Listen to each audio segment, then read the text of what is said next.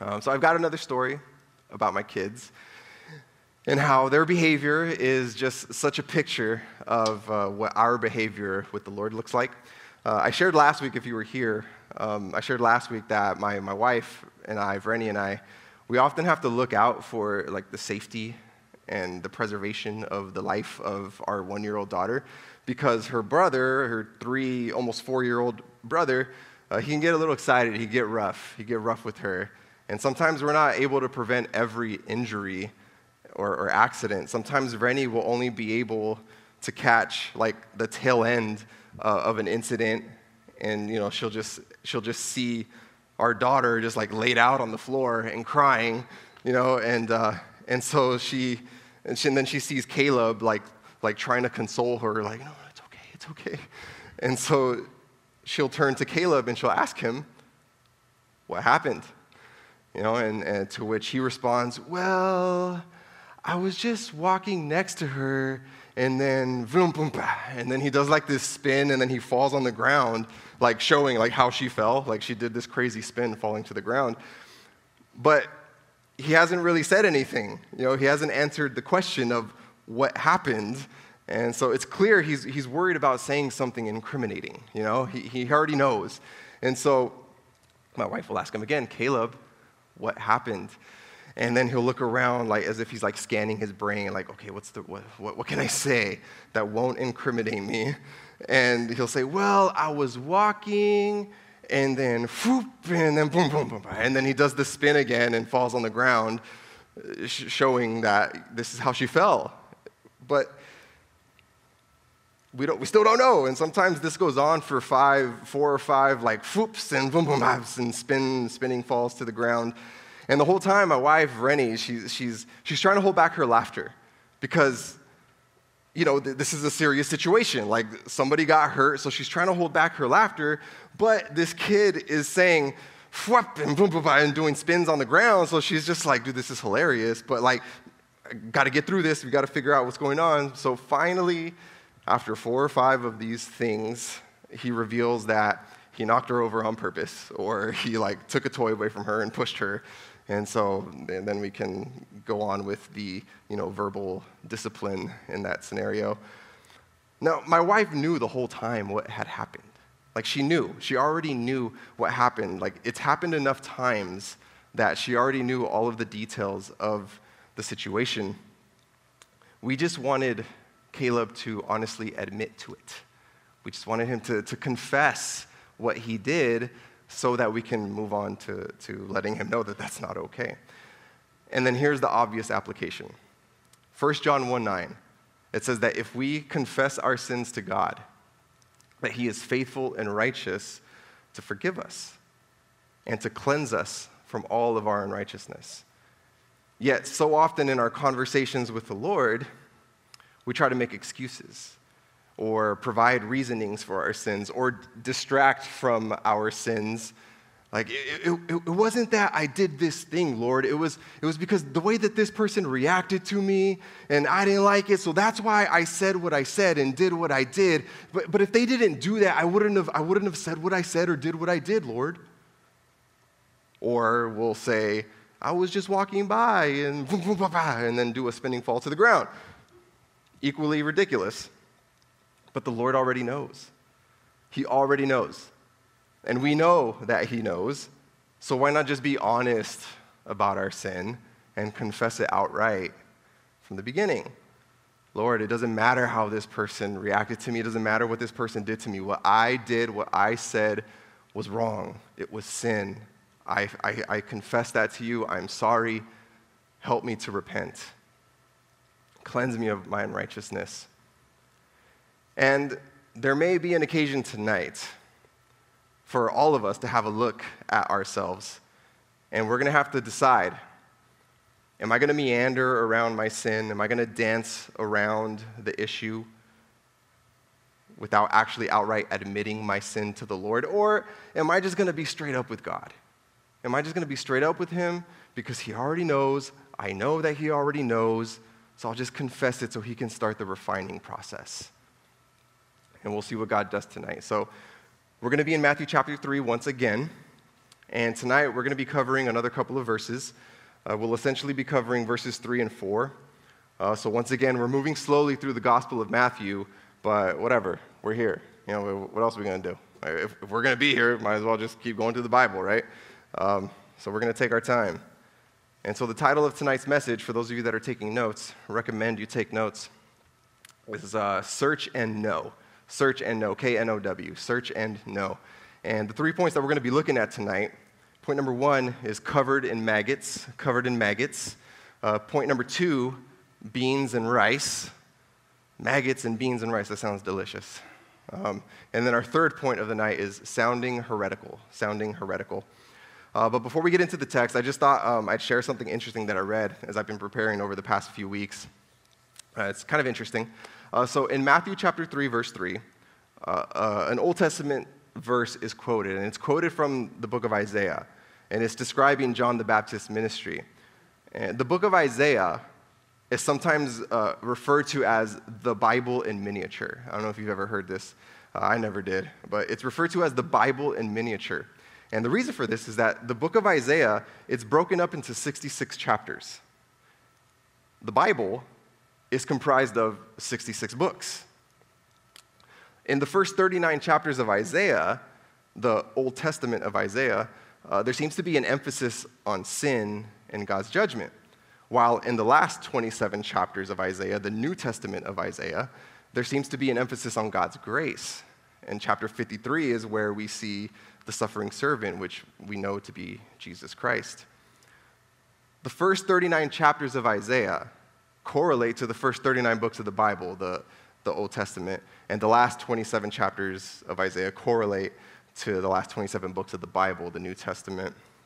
And so the first chapter, the first chapter of Isaiah's New Testament, Isaiah 40, that's where we find our verse that talks about John the Baptist's ministry. That's where we hear about the voice calling out to clear the way for the Lord. This was the beginning of God's grace in the New Testament of Isaiah. And that's how God's grace begins in the actual New Testament of the Bible. John the Baptist, the voice calling out in the wilderness to clear the way for the Lord.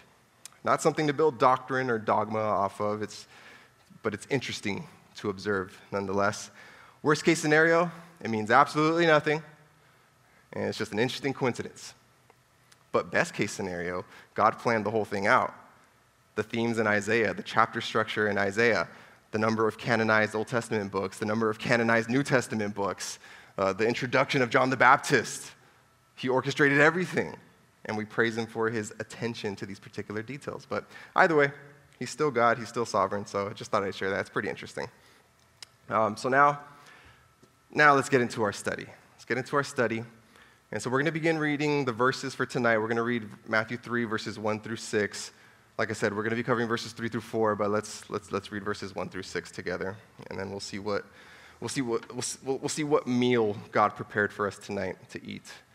All right, so Matthew chapter 3, verses 1 through 6, it says, Now in those days, John the Baptist came preaching in the wilderness of Judea, saying, Repent, for the kingdom of heaven is at hand. For this is the one referred to by Isaiah the prophet when he said, the voice of one calling out in the wilderness, Prepare the way of the Lord, make his path straight. Now, John himself had a garment of camel's hair and a leather belt around his waist, and his food was locusts and wild honey. At that time, Jerusalem was going out to him, and all Judea and all the region around the Jordan, and they were being baptized by him in the Jordan River as they confessed their sins. So now let's get into our first point, which is covered in maggots. Covered in maggots. So if you were with us last week, you know, we went over verses 1 and 2 of Matthew chapter 3. We looked at John's message, which was that, that people needed to repent. People needed to repent. And they needed to repent because the kingdom of heaven was at hand.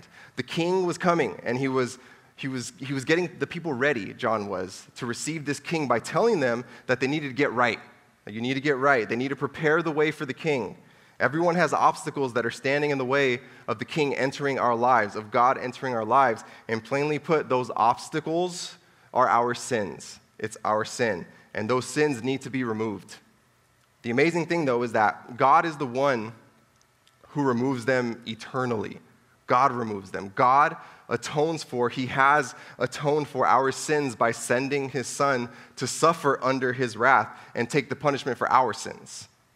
He treated Christ as if he committed every sin that we have ever committed. And through our faith in that event, that he died for our sins and rose again, God then transfers all of the perfection and righteousness of Christ to us. He transfers it to us because of our faith.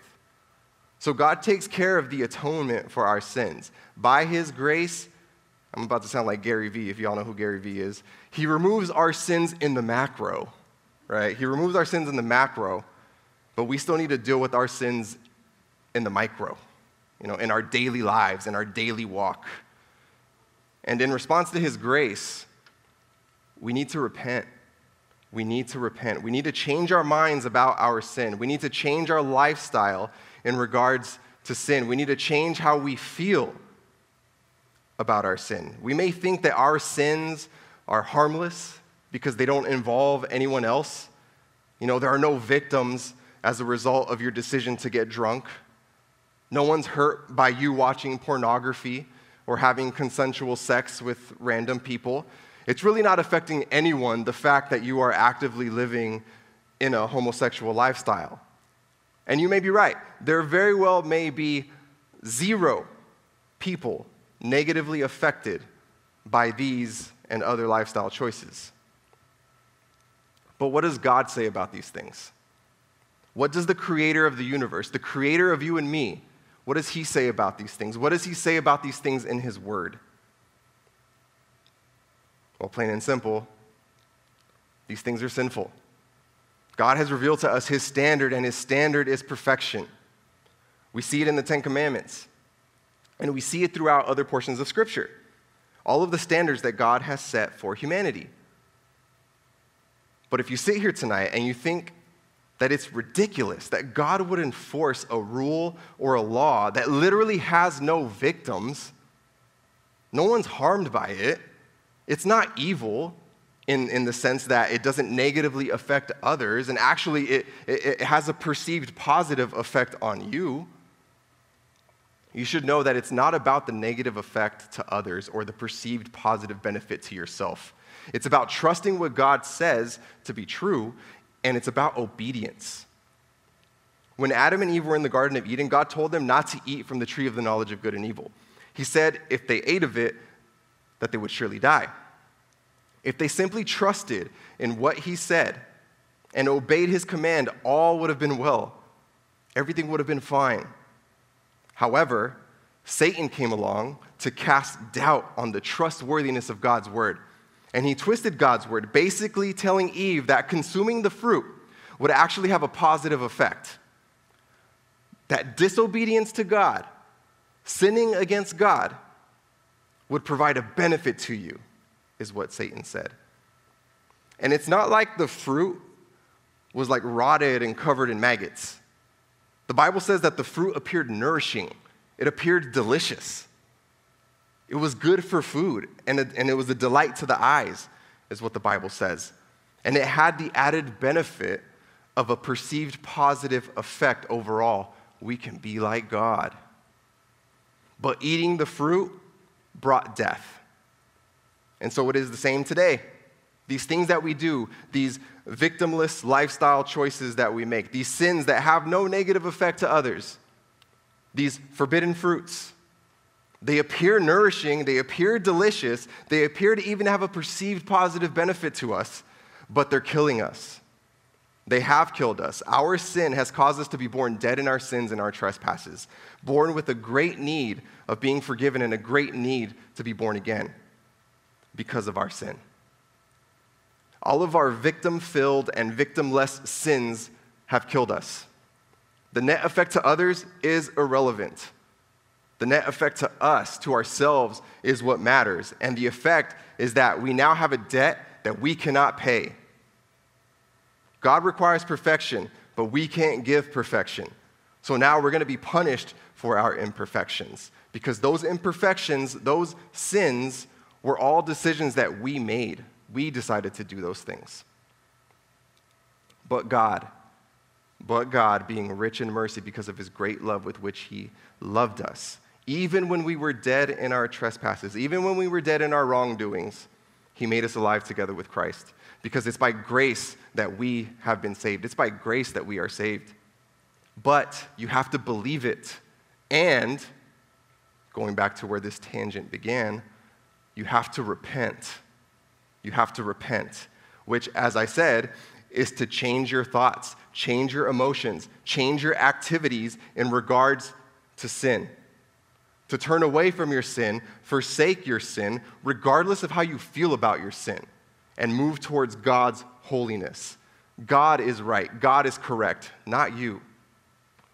I remember when I first came to Christ, when I first heard the gospel and the Lord opened my eyes to see the truth of the gospel, I was so handcuffed to my sin. I knew that I had to repent. I knew that I had to give up my sin and, and, and start going towards God. But I loved it. I loved, I loved drinking. I loved having sex. I loved lying. I loved stealing. I loved breaking all the commandments because they provided a benefit for me.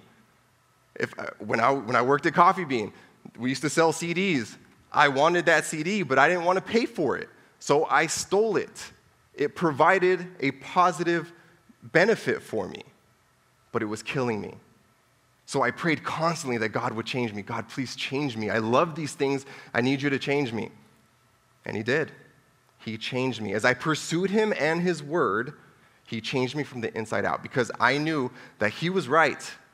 God was right regardless of how I felt about my sin, regardless of the perceived positive benefit, God was right and I was wrong. So we need to repent. And that was John the Baptist's message. He said, Repent, because the king was coming, and the way to your heart and mind, the, the pathway to your being, it needs to be clear. And so this brings us to our second point beans and rice. Beans and rice. So so, God in John the Baptist, both in John the Baptist's proclamation and in his appearance, he's communicating to us the humility of Christ, the humility of, of this king. The coming of a king was typically like a huge event. You know, it was a very big deal. A very big deal would be made whenever a king was coming. Uh, no expense would be spared. And the herald himself, the one making the announcement of the king, he, no expense would be spared for him either. He would look kingly, he would look royal, because he was a representative of the king that he was announcing. So it was just, it was a big deal. But that's not what we see in the announcement of the coming of the king of the universe. Instead, God uses a random man this random man who was born into a, a priestly family to parents who were beyond the childbearing age. And this man would forsake the family business of priesting in order to be a prophet of God. But why did he do it? Was the money better? Was, did it pay better to be a prophet? Did you see profits from being a prophet? I don't really, uh, I don't really watch The Office anymore, but I remember there is this, uh, there's this, there's an episode where this character, Dwight Schrute, he was talking, everybody's already laughing because he's ridiculous, but um, he was talking about how he would never leave Dunder Mifflin because he, he values loyalty. And he said, you know, in fact, I think one of the reasons that I'm getting, that I'm getting paid is for my loyalty. But then he also said, but if there's another place who values that loyalty more highly, then I'm going to go to wherever they value that loyalty the most. Basically, communicating, he's not really loyal. it's all about the money. Um, but no, that's not why John the Baptist didn't go the priest route like his father and became a prophet, not profit, but prophet of God, speaking the words of God. The money wasn't better. In fact, John's lifestyle and his dress as a prophet proved that it wasn't about money. It was actually about loyalty to the Lord and obedience to his calling. Matthew 3 4 it describes John the Baptist's clothing as a garment of camel's hair and a leather belt. And his diet consisted of locusts and honey. Locusts and honey. PETA's having a cow right now.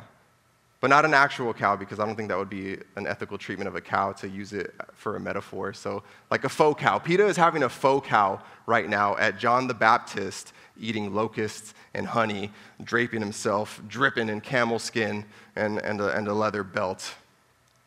This dude is everything that PETA hates. But over the years, I've heard many people, many people use these facts about John the Baptist as a way of saying that this guy was strange and weird, myself included. Like, whoa, camel hair, leather belt, he ate locusts and honey. I'll trip out, man, this guy's weird. John the Baptist, he was indeed strange and weird, but not for those reasons. The clothing that John the Baptist wore, it was actually common. It was common clothing for desert nomads, people who would spend their lives traveling through the desert wilderness. You know, and these people, these nomadic desert dwellers, they were poor. They were poor. They didn't have homes. They didn't have a stable financial situation. They were poor. And when you look at John the Baptist's diet, locusts, desert locusts, which were large grasshoppers, and honey, this was and is to this day the food, the diet of the poorer people who live in the Middle East and, and Africa. So, John the Baptist, he wasn't strange and weird because he was like this crazy eccentric guy. Like, you know, he was rocking Birkenstocks with socks and, you know, playing his guitar in the desert, you know, like. He was strange and weird because he was a messenger of God. He was a representative of God, much like the religious leaders of the day saw themselves as. But he looked nothing like them. He looked and lived nothing like them. His food, his clothing, his lifestyle was actually an indictment against the established religious order of the day, which consisted of people who were self satisfying and self indulgent. John's lifestyle also called out those, the regular Jews who viewed the religious leaders and coveted their self satisfying and self indulgent lifestyles. It's important to know that John, he, he never called anybody to live the way that he lived. At least scripture has no record of that. And, and John the Baptist's message, his message was clear. It wasn't, hey, live like me. His message was repentance, conversion in light of the kingdom of heaven coming near. It was clear. But the way that he was living and the way that he dressed, the way that he nourished himself, it's a reminder to all of us of the many things and pleasures that can hold a higher place in our lives above God. John's clothing was common and poor. His meals were those of the poor. John was not about having his best life now, or even the least bit concerned with having a comfortable life. He didn't care about his image or what he was wearing. Probably about a year ago now, um, it was at a midweek service, it was the after service, and uh, I'm just, you know, chatting with people, and then I'm, I'm, I'm meandering through the foyer, and then I get the sense that someone is, someone's watching me. And so then I look over, and it's Ronald. Ronald's looking at me. Ronald, raise your hand. There you go. That's Ronald. Ronald's looking at me, and he has, he has this smile on his face. And I'm like, so I go up to him, like, hey, man, what's up? Why, like, why are you smiling at me? Like, what's going on? Like, what's the secret? And, um, and he just says, man, you really don't care how you look, huh? And I was just like, dude, what did I do to you? Like, why? like, I'm, I'm just walking. Like, like, why you gotta be so mean? Um, now, even though, even though it sounded insulting, and it was, um, I, guess, I guess I know now what he meant, especially after he like took a few steps back and like explaining himself, like, no, no, no, no. Um, but he was just, Ronald was just noting that it was evident that like I'm not trying to be all up in you know the fashion magazines or blogs I guess nowadays. Like I'm not trying like it's, it's not on my radar. Like I don't care I don't care about these things. Like I really don't care about looking a certain way. Like I don't I don't care about looking like a young adults pastor. Like I, like I like breathing in my clothes you know? I'm not trying to have the tight the tight jeans and and you know the the tunic you know to to to to cover up what doesn't need to be covered up if I wore pants that fit, but because my pants are super tight, I got to make sure I wear the long tunic, you know? But there was a point in time, another story, there was a point in time uh, at my first church where I got saved uh, where um, my pastor, he, he placed me, he, he, made me the youth leader. You know, so I was, I was like 19, 20 years old, and he made me the youth leader, so I was like teaching on Sundays and stuff like that. Um, and so there was a point where uh, another church, they came in to help us with, uh, with purchasing the building that we had purchased um, because we started to be unable to afford the building that we had purchased because, you know, we are trying to start a Christian nightclub and all that stuff. But anyway, not my idea. Uh, definitely not my idea. Um, so yeah, so this other church came in and they were more established. And so their youth, their youth guy, their youth pastor, um, he's like, hey man, we got this youth pastor coming in. He's visiting, he's touring our churches, he's part of our church network. Like, you want him to teach your, you know, your, your youth group on Sunday? And I was like, hey, yeah, sure, why not? I'll take the day off. And so they, this guy, this guy came in, this youth pastor, super hip, super cool, fast talking guy. Like, yeah, he, just knows exactly what to say. He doesn't stumble over his words. Like, he just, he's got it. He's got it down. Cool shirt, cool pants, not too loose, not too tight, you know. Cool shoes. His hair gelled up. His hair is all spiky, you know. Like, he's just, like, he's got it. This was the early 2000s, um, 2009 ish. Um, so, yeah, spiky hair was still okay. But this dude was like at least in his 50s. Like, this is an old man. like, it's an old man looking like this. Um, and it just, it just screamed, like, trying to relate, like, trying to look cool, trying to look like you guys, you know? And uh, ultimately, whatever, you know, whatever, do your thing, do your thing if it works for you. But for me, I just don't feel the need to look a certain way, like, or to have a certain image. Like, I just, I really don't care, like Ronald said, but not in the way that he said it. Like, I just, I really don't care. that's, that's not, it's not on my radar. It's not to say that I don't like see things. It's like, oh, that's a nice shirt. I would, I'd like to have that shirt. Like, oh, those are cool, cool shoes, cool boots. But it, it's not my main focus, obviously. Like, this, this stuff is not my main focus. So if I'm at a level seven, of like not caring about how I look. John the Baptist, on a scale of 1 to 10, was like on a level 50 or like a level 100. Like he just, he was not concerned with these things. And again, it wasn't that he was calling others to the same thing. Rather, the Lord is using John the Baptist to point out where we may have divided affections. I wonder how many of us would be willing to go to that depth of sacrifice for the Lord? How many of us would give up our things and our possessions if the Lord asked us to? Or are we so attached to our possessions, our lifestyles, that there would be no hope of obedience if God called us to forsake everything to follow Him? You know, it's, it's, a, it's a huge blessing to live in this country. It's a huge blessing to live in this country. There's so much opportunity, so much prosperity, so much freedom. But it's also a curse. It's also kind of a curse to live in this country. Because with that freedom, with that prosperity, with that opportunity, comes the potential bondage to those things. A rich young ruler once came up to Jesus and wanting to be right with God. He said, What should I do?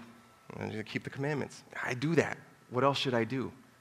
And Jesus, he looks at this guy and he says, Sell everything that you have, come and follow me. The Bible says that that rich young man, he walked away grieving because he owned a lot of property. He was rich. And then Jesus says, Truly I say to you, it is hard for a rich man to enter into the kingdom of heaven. Jesus said that it was hard for a rich person to enter heaven, that it's easier for a camel to go through an eye of a needle. It's easier for this extremely large animal to enter through a hole that was made for a single, a single strand of thread than it was for a rich man, a rich person, to enter heaven. And the reason that Jesus said this was that the rich man was grieved he was distressed. He was sorrowful at the idea of having to give up all of his possessions. This feeling, this attachment, this bondage to possessions is what makes it difficult for rich people to enter heaven. Of course, Jesus said all things are possible with God, obviously, but it is nevertheless hard for a rich person to enter heaven.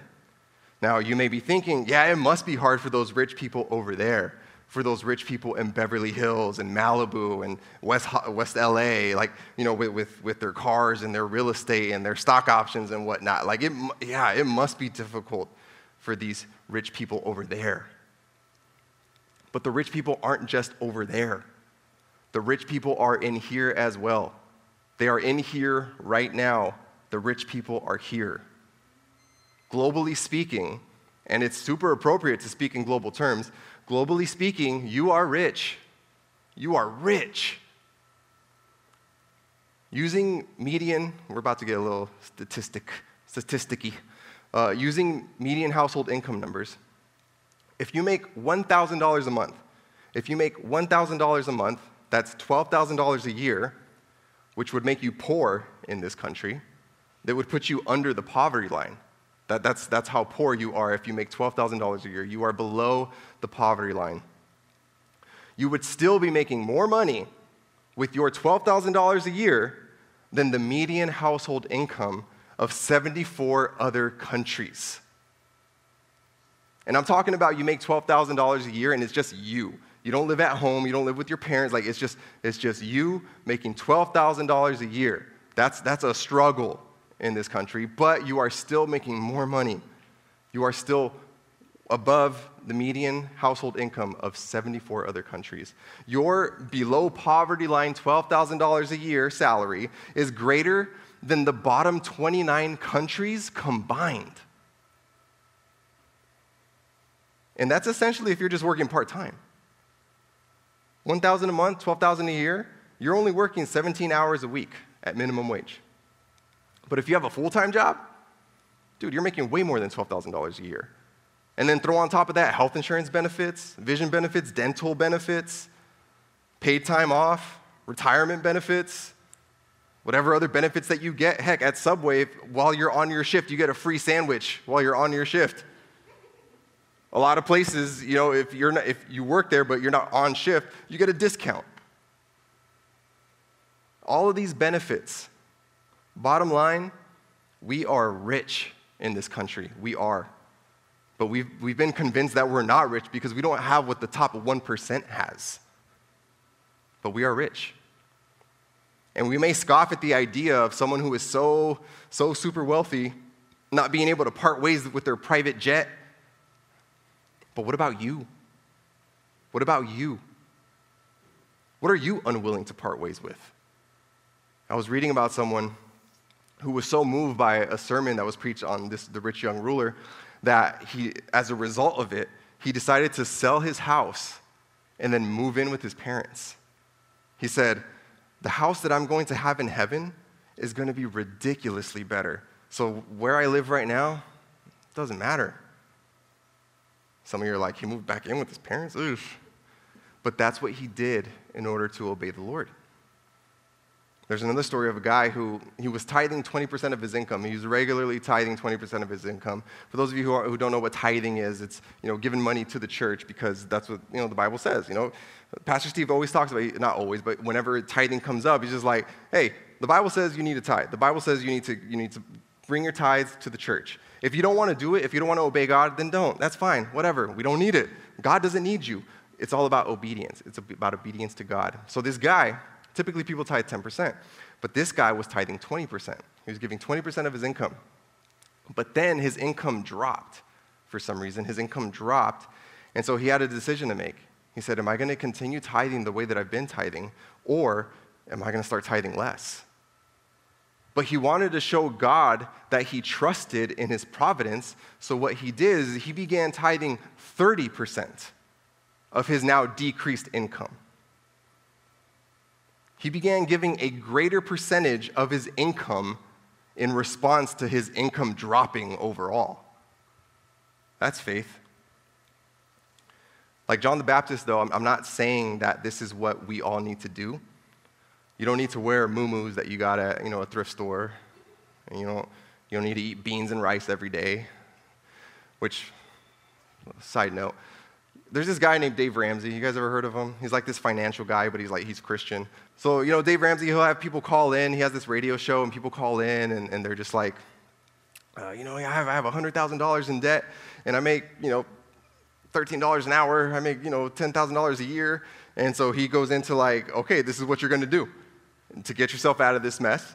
You're going to sell everything you have. You're, going, you're just going to sell it. I can't, I don't know if I'm doing this accent properly, but like you're, going, you're going to sell everything. If you can sell it, you're going to sell it. You're, you're going to be selling so much stuff that the kids think they're next. And, and, and you know, sell the family dog and, and whatever.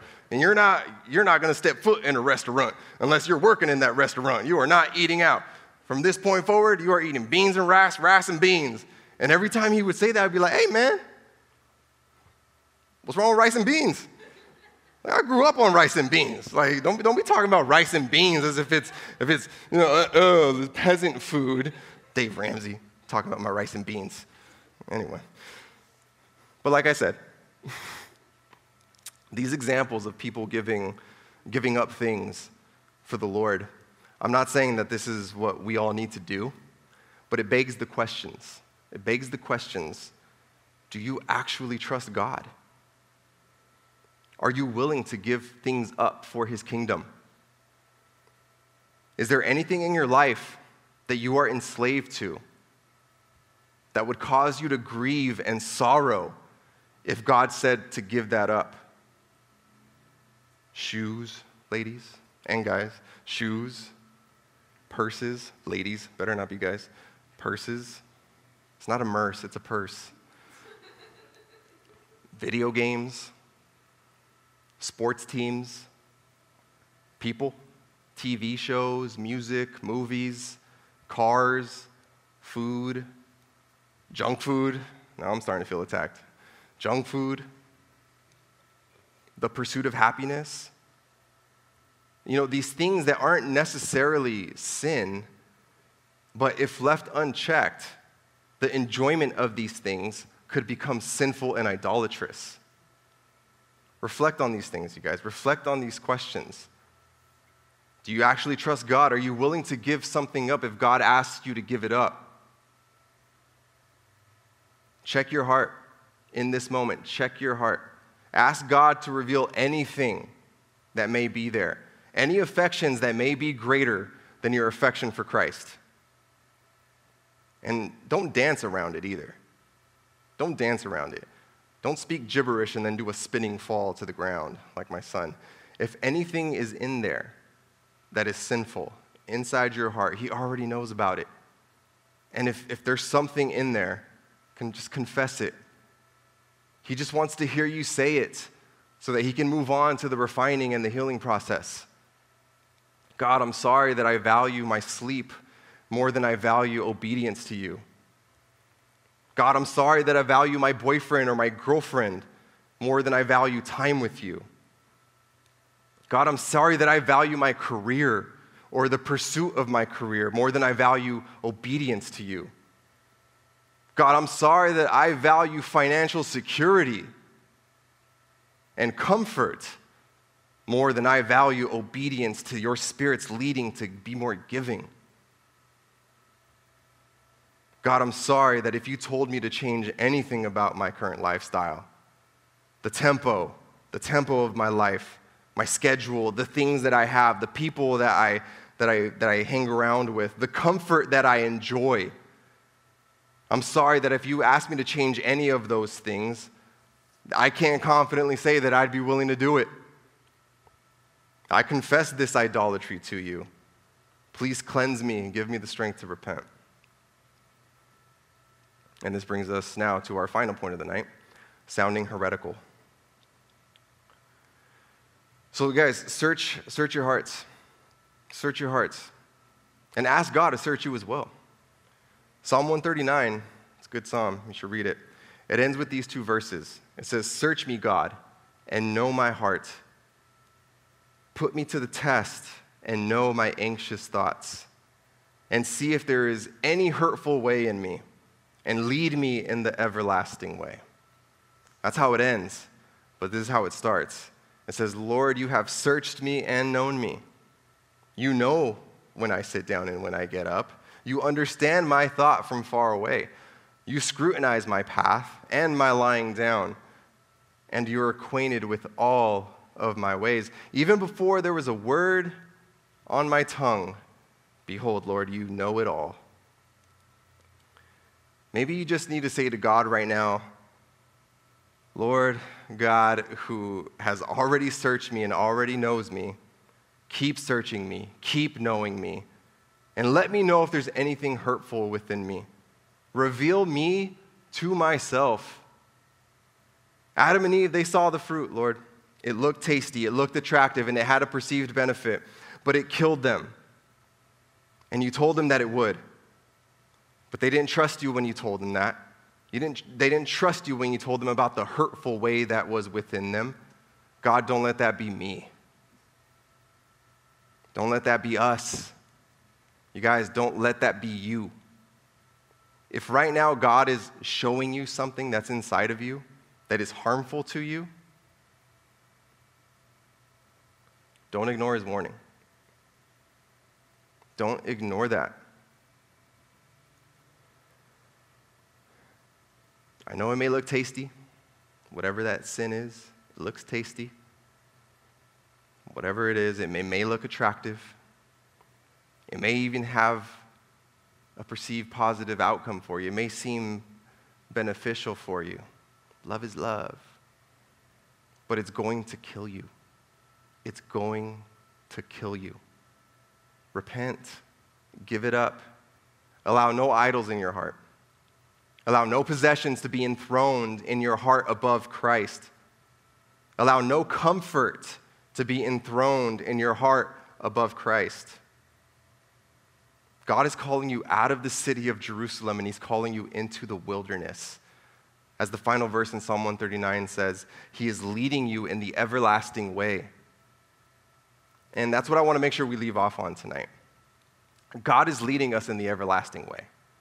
He's leading us in the everlasting way. If you're a believer in here, we talk a lot about repentance and holiness and following closely after the Lord. But I understand that if we begin to focus on these things too much to the neglect of God's grace and His mercy and His faithfulness, that you can become discouraged and have a skewed view of God. And if there's anyone in here who isn't a believer, uh, and, or you're not walking with God, you once knew God, but you're not walking with Him now, what I'm about to say does not apply to you. But it could.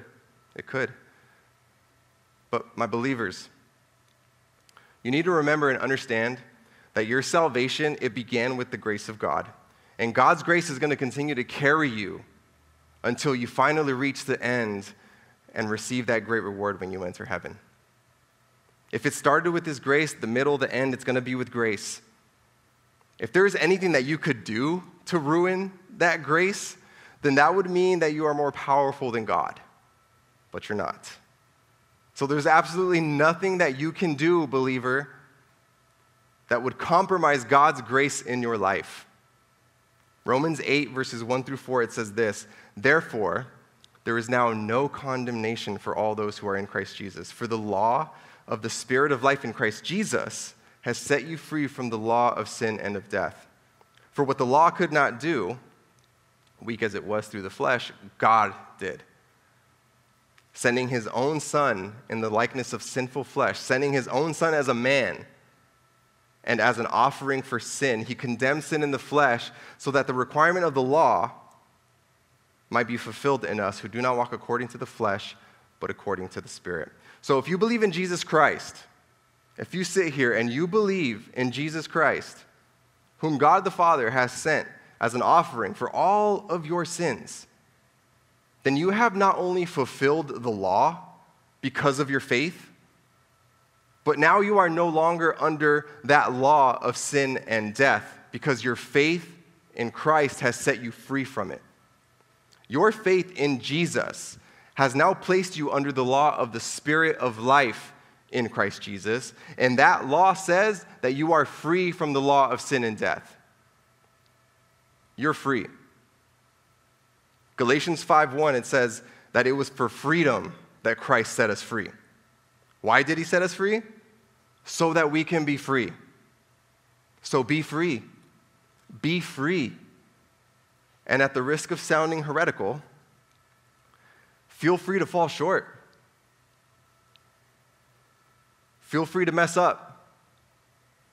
As you make these strides to pursue Christ, to pursue holiness, to repent, to cleanse your life of all obstacles, to be cleansed of all of your unrighteousness, to be a disciplined and zealous follower of God, feel free to fall on your face in the process.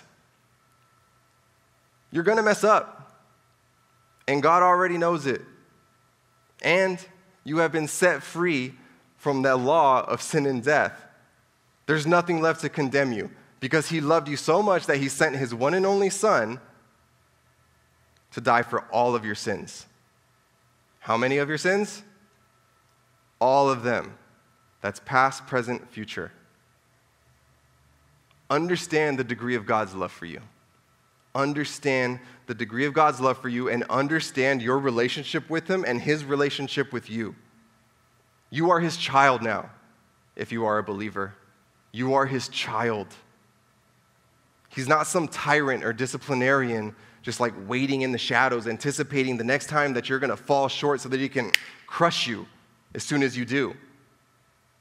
He is your loving Abba Father. And because of what Christ has done, he sees you as perfect. He sees you as perfect. You have no spot or blemish on you. You are perfect in His eyes because He has given you His own perfection. It's like if, if when you get to heaven, there's a guard at the door and he says, You can't come in here, you're not properly dressed. And as you sadly turn around to walk away, you feel someone put a, a robe on you, and you're like, Man, you turn around and you realize it's Jesus. He put this robe on you, and you're just like, dude, Jesus, this is nice. What is this, velvet? You know, just like, man, this is a nice robe. Like, wow, who, whose is it? And he's to look at you and he's to say, that's mine. That's my robe. That's my righteousness that I have placed on you so that you can be here. And I gave up everything to make sure that you can be here and wear that robe. While the demands for holiness and the demands for repentance and the demands for obedience they're real and they need to be taken seriously never forget that the truths of God's grace his faithfulness his mercy his love his fatherhood those are real as well and those also need to be taken very seriously and for you non believers in here, if there are false believers in here, false converts in here who have realized that you don't know God, that love and that grace and that mercy and that faithfulness and that fatherhood, it's available for you too. But you have to believe. You have to believe and you have to repent. You have to be willing to lose your life in this world, on this side of heaven, in order to find your life in Christ in heaven. It's a free gift. All anybody needs to do is accept it. Let's pray. Father, thank you so much for your word. I thank you that you have set us free from the law of sin and the law of death. I thank you that your grace has atoned for all of our sins, what Jesus Christ did on the cross, dying for our sins, taking the punishment for us on our behalf. That's enough. That sacrifice was enough for you. That did it all, that took care of everything. I thank you that all we need to do now is we need to believe in what you've done and we need to turn. We need to repent. We need to, we need to seek after you so that you can change our hearts so that you can change our desires. And God, I pray for all the believers in here who have made that profession of faith, who are born again, who have been regenerated by the Spirit, that you would continue to encourage them, Lord, that you would show them how much you love them, that you would show them your grace, that you would help them to understand even more the grace that you have, the love that you have And Lord, I also pray for those in here who don't know you or those who thought that they knew you. Maybe they once knew you, but their life over the past few years has revealed that they don't. God, convict them by your kindness. Lead them to repentance. And I want to provide that opportunity. So if there's anybody in here, everybody just keep your eyes closed and keep your heads bowed so that people can have a private moment with the Lord. If there's anybody in here who needs Jesus, who needs that forgiveness, you need to be born again. Or you need to come back because you're backslidden. I want to pray for you. I want to pray for you. I'm not going to make you come up here. I'm not going to do that. I just, I want to pray for you because you need to be prayed for. But I need to know who you are. So if that's you, raise your hand so that I can pray for you. Amen. Amen. Praise the Lord. Is there anybody else? I'm going to pray for you guys. Is there anybody else? All right. Father, I just pray for these two people who raised their hands. I don't know exactly where they are, but you do, Lord. And so, God, I thank you that you've spoken to them. I thank you that you've shown them their need for your forgiveness. They need to come to you. They need to come back to you. They need to be born again, God. And so I just pray that by the power of your Holy Spirit, the same power that brought them to this realization that they need you, that you would regenerate them, that you would cause them to be born again, that you would remove that heart of stone that they have inside of them, and that you would give them a heart of flesh as your word says. Cause them to be new. Give them new desires. Give them new love. Give them new eyes to see sin the way that you see it and to see holiness the way that you see it, Lord. And I pray, Father, that from this point forward, that there would be no more games, no more going back and forth, no more falling into sin on purpose, None of that, Lord. Give them the strength and the grace to repent and to follow wholeheartedly after you, Lord. Thank you for this night, God. I just pray, Father, that as we continue this night of worship, that you would be pleased with the songs that we sing. Thank you for your grace. I pray these things in Jesus' name.